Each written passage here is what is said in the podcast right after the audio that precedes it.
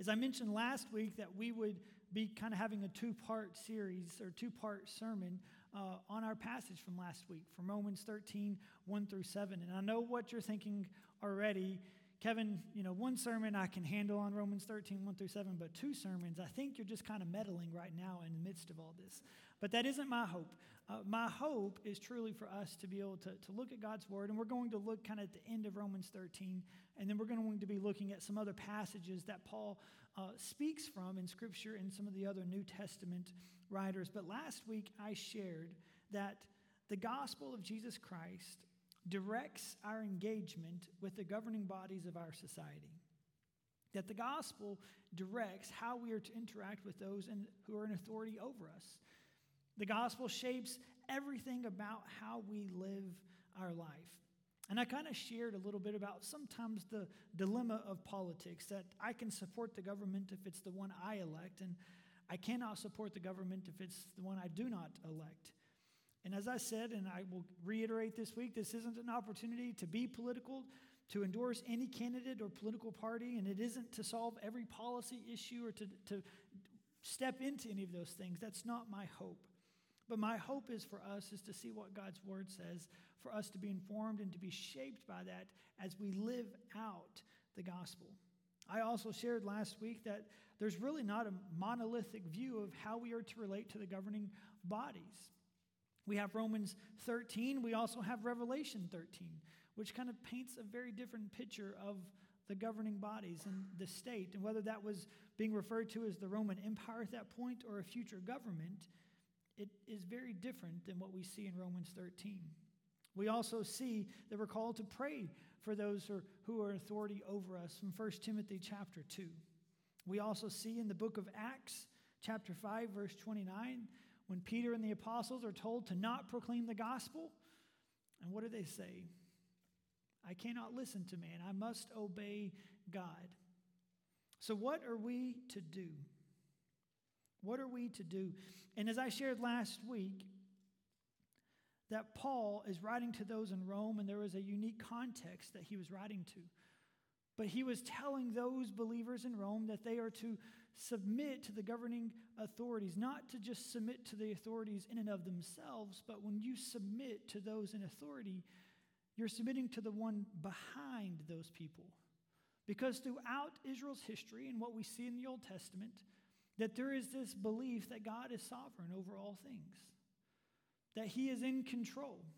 Now, there is what is God's will and His, as I shared, His antecedent and His consequent will, but that God is in control of all things and working all things to His glorious end. And so, Paul is telling them when you submit, you're not submitting to them in and of themselves, but to the crucified Lord standing behind such authorities. And I believe in our passage in Romans 13, 1 through 7, and other parts of the New Testament that we kind of get glimpses of what Paul, I think, is also saying. And there's three things that I want us to explore today, church, that I think Paul talks about in this passage and in other passages. That one, the gospel offers an alternative to the ways of the world. That when we can find ways to to live at peace with the world, we should live at peace with the world. And then there's times when we are called as the people of God and as the body of Christ to offer up a prophetic witness, a prophetic word, speaking truth to power. And that's what we're going to explore today. How do we do these things? How do we go about giving a prophetic word to our culture? How do we live at peace? And how do we subvert these narratives that our culture speaks to? So that's the first thing that I want to share with you today, church. Paul articulated varying counter imperial narratives. Last week I shared a little bit about the idea that when Paul said that Caesar is not Lord, but Jesus is Lord, it's a profound statement. Or when the Roman Empire talked about the Pax Romana, the, the peace of Rome that was offered. Paul will go on to say in Romans 15 33 and also in the book of Philippians that God is the God of peace. That peace that surpasses all understanding comes from Jesus alone. And so, what we see Paul doing in his letter to the Romans is he is undermining these narratives that are being fed by the Roman Empire to their populace. And for us today, we must proclaim and embody gospel narratives that are rooted in Scripture. That's the first thing that I want us to know that we have to proclaim and embody gospel narratives that are rooted in Scripture. Tim Keller, in his book Preaching, Communicating Faith in the Age of Skepticism, he talks about that there are these kind of meta narratives that really have kind of sunken into our culture. And they're often things that we don't recognize, but whenever we talk about them, you can kind of begin to see them. These narratives are presuppositions, it's something that we just assume to be true. Now, you may not think this to be true, but our culture, and I'm painting with a broad brushstroke, and I want to say a few of these slogans because you're going to say, Yeah, I've heard that before. And then we can back up, and then we don't have time to unpack all of it, but, but there are narratives that are portrayed in our culture. One that you might have heard is keep your religious views private. Y'all haven't heard that before, have you? That your faith has no business in the public square. This idea that you can't take your faith and your faith can't inform how you make decisions.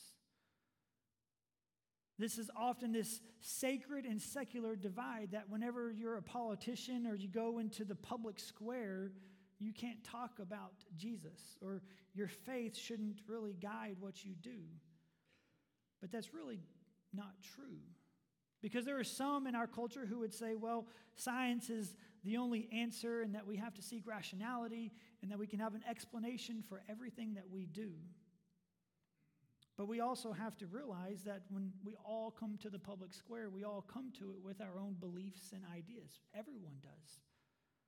Everyone is operating from some assumption that they assume. They have a picture of the good life, a picture of what, how culture should be shaped or what needs to be done. But we're often told to keep your religious views private. And yet, Christians, have a responsibility to allow their faith to shape everything that they do. Whether you're a teacher, whether you're an employee at a business, your faith should shape everything that you do. Now, it doesn't mean that you can just proselytize or evangelize whenever you want or however you want. There has to be wisdom involved in that. But we are shaped by the gospel that we take our faith into the public square, that our faith can inform everything that we do. Another narrative that we see in our culture it says something like this I am free to do what I wish as long as I don't hurt anyone else. Has anyone heard that one before? I can do whatever I want as long as I don't hurt anyone else. But we know that's not true. Think about the marriage relationship. If there's a husband that says, I'm not going to change and I'm just going to do whatever I want to do, do you think that's going to go over very well? It's, it's not. In the marriage relationship, it, it, it takes sacrifice there's sacrifice. And so, in some ways, you have to give up some freedoms to experience a greater freedom in some other place. You can't just do whatever you want with no consequences. It doesn't work that way. You have to sacrifice. And so, when we say that you can find true freedom in Christ Jesus, that when you give your life to Jesus, you're able to be shaped by the gospel in such a way that you no longer you give things up. And when you give those things up the world may look at you like you're crazy. But when you give them up because of jesus you find a greater freedom in that. When we submit to jesus we find greater freedom in our submission to jesus than in our rebellion to jesus. There's another narrative that gets thrown out by our culture. It says, What right do you have to tell anyone else what is right or wrong for them? Who's to decide what is right and what is wrong? This idea, this morality narrative, as Tim Keller writes, what do you have the right to tell anyone else what is right or wrong? Who are you to say that? That's what our culture tells us, but as Christians, we are concerned about injustices. We are concerned about the unborn because life is sacred. And we see this in Scripture. We base how we live and what is right and wrong upon God's Word. And we also base it in the future hope of the resurrection. That one day God will make all things new, that the physical matter, that our bodies matter. What we do with our bodies matters. 1 Corinthians chapter 15 speaks to this idea when Paul articulates a difficult passage to understand, but about the hope that we have in the resurrection. But we can be concerned with injustices and for the poor and for the unborn because of what God's word says. And that as Christians, we are to, to, to speak to this truth based upon what we see in God's word. And then another narrative that we see is you don't you, you can be yourself and not care what anyone else says. Just pursue your dreams. Do whatever you want. Make yourself happy. I was watching, finishing up a, a TV show that I watch continuously all the time, and I started over from season one and I finished it to season nine, and then I started over again because it's something that I do. I, there's not a lot of shows I watch, and so I watch the same ones over and over and over again. And at the end of this episode last night, it talked about this idea very much about just do what makes you happy. You got to pursue that. Well, in some ways, but not everything that we want and desire is from God. And when we are filled with this idea that we're creating our identity from scratch, everyone goes through, and young people, you will experience this, and those who are a little bit older will exp- have already experienced it. But I believe in something called the quarter life crisis. I know there's a midlife crisis.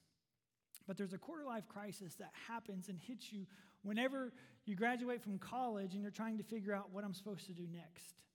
You graduate and you begin to be obsessed with, I just don't know what to do. And then all of a sudden you see other people and how successful they are. And, and you see these magazines of 30 people under 30 who are making a difference in the world. And, and yet here you are, jobless, you're not in a relationship, and the options are I move back home and live in the basement, or I figure something else out. And you can be stressed. But there's this idea within our culture that you have to create your own identity, that you're called to fulfill your wildest dreams. And it's okay to dream and to have desires. But so often we base our self worth on accomplishing those things on what I've done or who I've become. And so the bar is set really high. We struggle with these expectations of, man, I'm just, what have I done with my life? I'm just nothing. You go back 150 years ago, the bar was relatively low. If you had a job and you got married, man, you were given a pat on the back and man, you were contributing to society. But nowadays, it feels like that you have to have these grand plans and everything is magical and you are pursuing these things and it's all going to work out. And so you put your identity in those things. And you fail to realize that our, our identity can only be found in Christ. That we are a child of God, created in His image.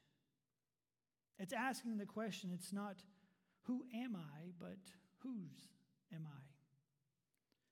And so, we as Christians, the way we live our life, we have to proclaim and embody gospel narratives that are rooted in Scripture. And that's what Paul wanted those in Rome to do.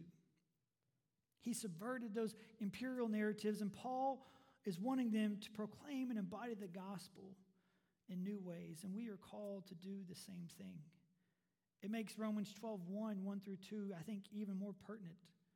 I appeal to you, therefore, brothers, by the mercies of God, to present your bodies as a living sacrifice, holy and acceptable to God, which is your spiritual worship. What does that next word say in verse 2? Do not be conformed to this world. Do not be conformed to culture, you might say, but be transformed, be changed by the gospel, by the renewal of your mind, that by testing you may discern what is the will of God, what is good and acceptable and perfect. That you are to embody the gospel. That's what Paul was telling them to do. So when we walk through valleys and dry deserts, we do so with hope, patience, and prayer. We allow the gospel to take root into our life and to change us. We treat others as image bearers and how God sees them. We live as resurrection people. We don't live as the world lives, but we offer a different alternative with how we live and orient our lives. We have to proclaim and embody gospel narratives. Our second point, Paul tells those in Rome to kind of remain obscure in your day to day affairs.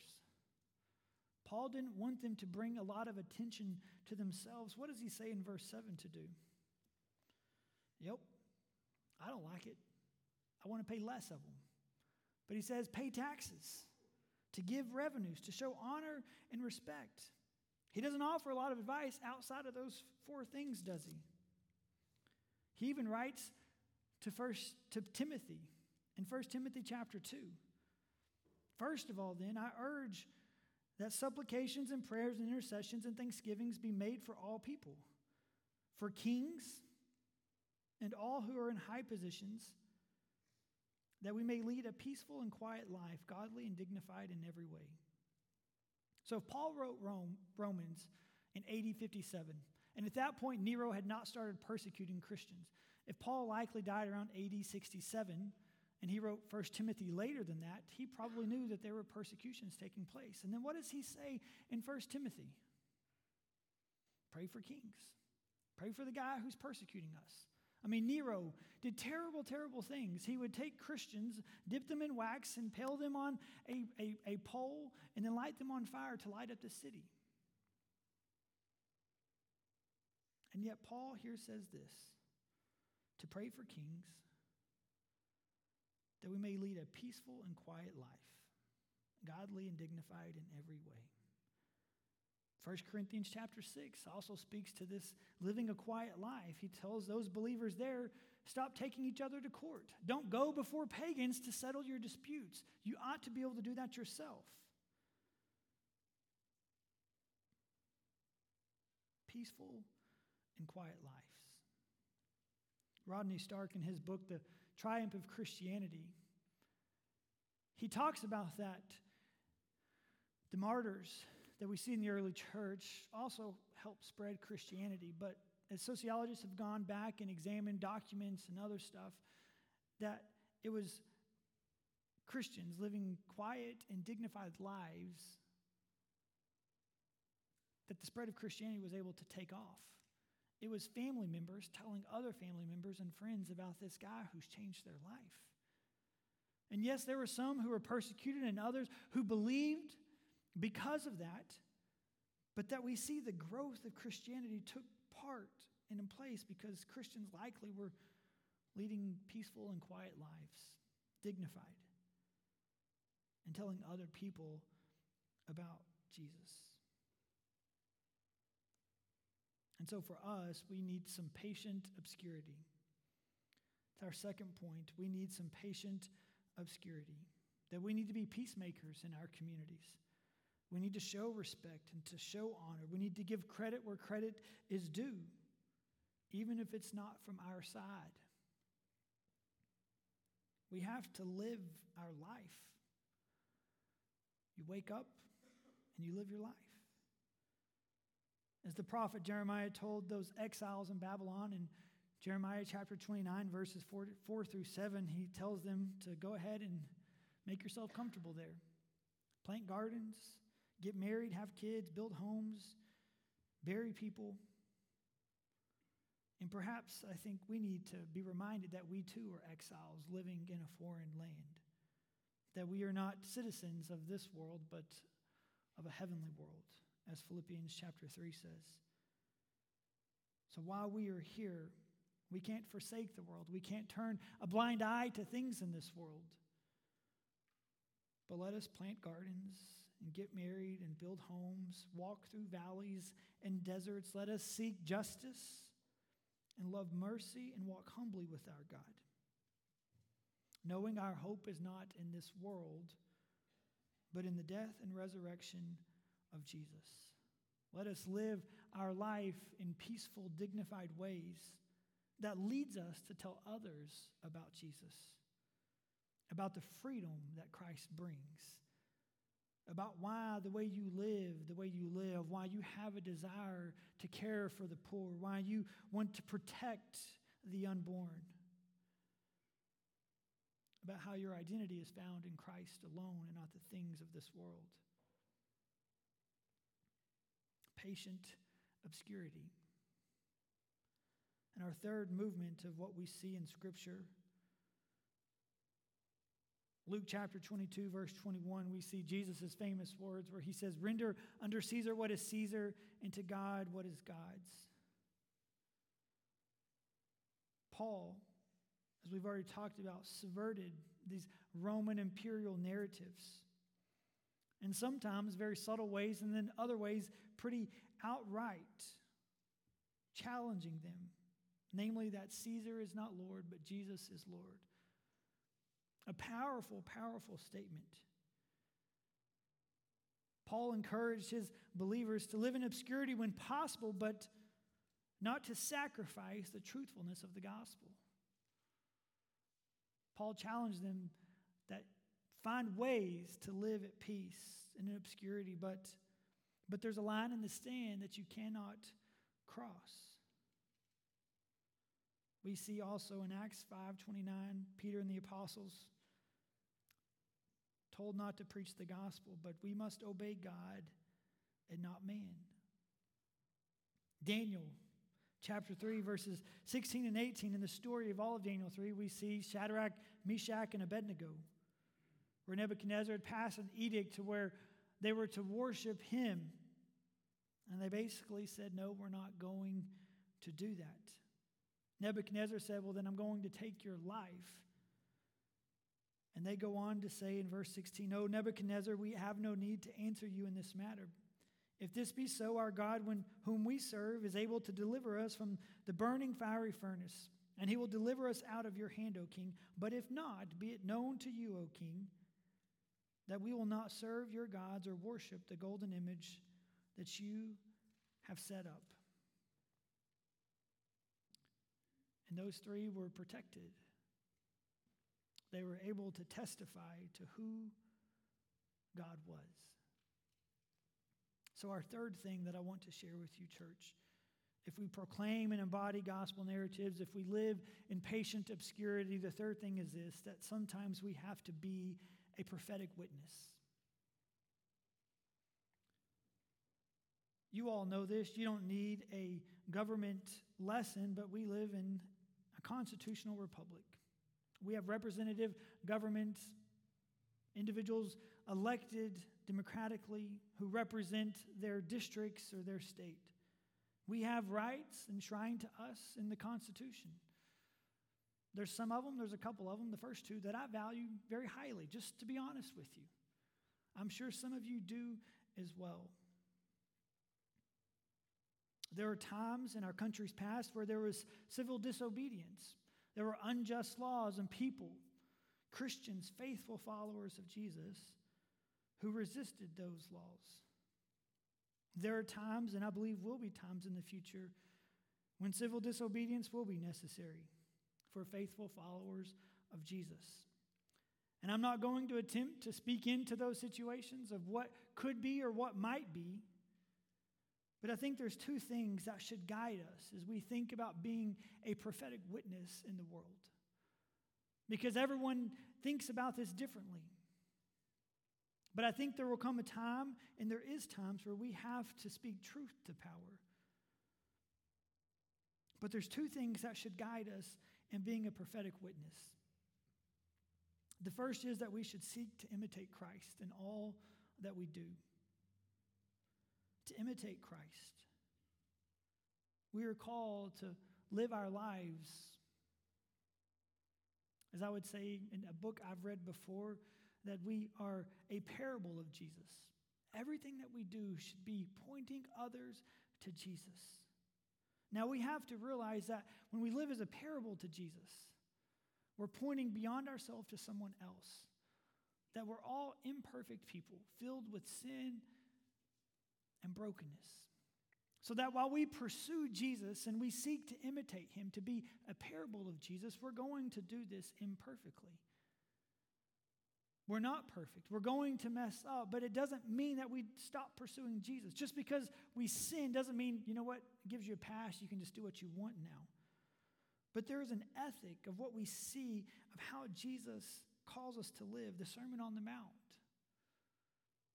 Now, I would say that it is impossible, as Reinhold Niebuhr talks about, one of America's greatest theologians in the 20th century. He calls the love ethic of Jesus the impossible possibility that when we pursue Jesus, it is impossible to completely live out the Sermon on the Mount and other commands from Jesus perfectly. We can't because of what? Sin. We're broken people. But it doesn't mean that we stop pursuing this impossible possibility.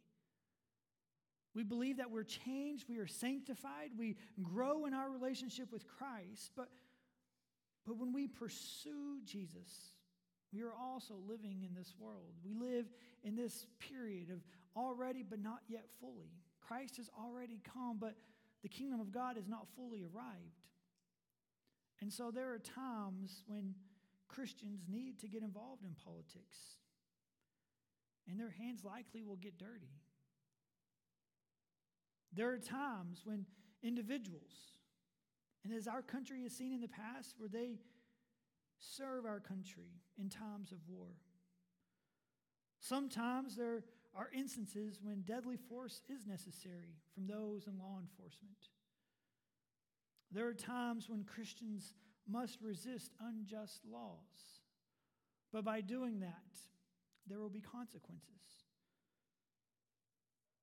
And so when we pursue Jesus, we are shaped by the gospel. That is the standard of what we are to do and called to live by. But because of sin, we know we're not perfect and that we can contribute to brokenness in our society, that we are part of the process. But thanks be to God that God is a God of grace and that grace abounds.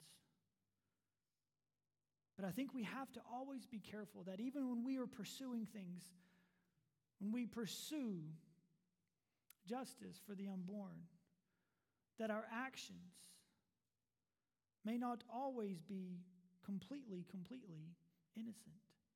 That sometimes our hands do get dirty. But we serve a God of grace and a God of mercy who forgives and that isn't a license to sin, but to recognize that how we live our life will always fall short of what God wants for us. And that there are times that we live in this world where we do got to get our hands dirty.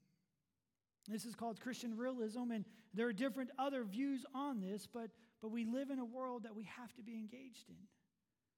I don't believe, and this is Kevin speaking, that we can abdicate our responsibility to our culture. There's times when I'm thinking, man, it would be great if we can just withdraw and build a wall around it and we just live in our own community, but that's not really possible, is it? But for us to be engaged in different areas within our community and our culture, it's messy, it's confusing. But when we are pursuing Christ, seeking to imitate Him, praying for wisdom to give us discernment, and when we do sin, that God is a God of grace and mercy, and He forgives us. We are not a perfect people living in a perfect world. We are a broken people living in a broken world, but we are a redeemed people as well. So we're called to imitate Christ. And the second is this that we have to love the local church. And I say this, and I've said it before, and I will keep saying it the greatest hope for the world is not who occupies 1600 Pennsylvania Avenue, but it's the local church. I don't know if you did the math for this, but when we were able to sponsor those kids with compassion, roughly probably 50 kids, it came out to about $24,000 that our church is sponsoring a year that we raise funds for. Every family, whether you sponsored one child or two child, but $24,000 that this church will give every year to help kids in a different place, in a different country. It doesn't matter who's in the White House, but I guarantee you those kids wouldn't get the care that they needed. But because of what we are doing and what we believe about who Jesus is, we can see lives changed spiritually and physically. As Matthew says in chapter 16, verse 18, and on this rock, talking to Peter, I will build my church, and the gates of hell will not prevail. To me, those are the most encouraging words that I hear. That as you look back over 2,000 years of history, the world is not changed through governments and ballot boxes, but through prayer and faithful Christians embodying the gospel. Did you know that when the Cultural Revolution took place in China, Mao Zedong came to power in 1950, and they began to kick Christians out, missionaries from the West out. They thought at that point that Christianity was going to die, that there is going to be no way that Christianity survives under this regime.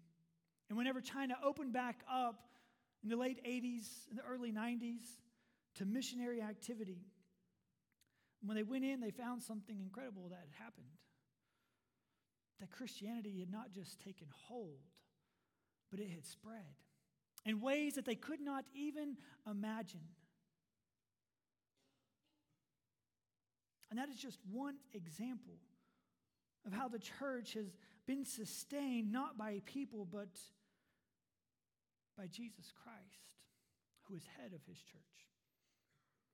And I'm thankful, thankful, thankful that we live in a place that we have freedoms that many in the world do not have.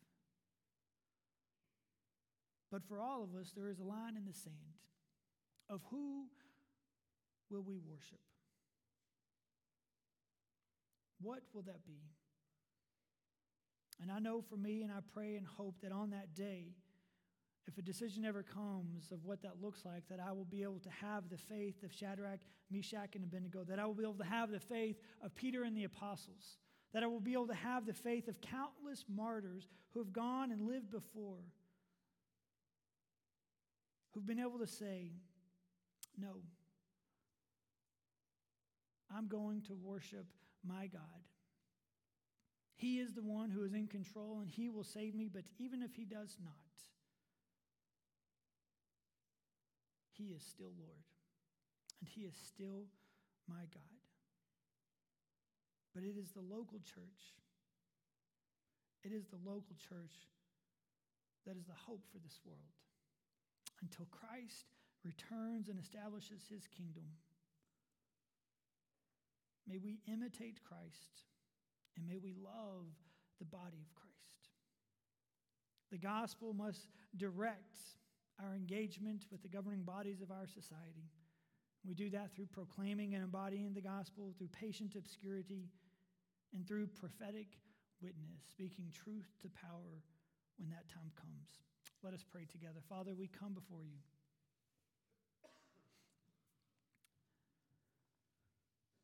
God, we thank you for your word. We thank you for Scripture and all that it shows us of how to live and to orient our lives. I ask, Lord, that you be with everyone here today Those who are watching online and listening on the radio, God, that, that they shape their lives around you, that they live peaceful and dignified lives, and Father, with wisdom, speak truth to power. God, I know I fail so often at embodying the gospel, living out the gospel. But God, I thank you for grace that comes from you and your mercy, and that you're quick to forgive and slow to anger. God, we thank you for what you've done for us through Christ Jesus. That we are able to have a new identity. That we are able to have true freedom that we are to be able to live our lives oriented around you. Father, we thank you for who you are and what you've done. And we pray these things in Jesus' name. Amen.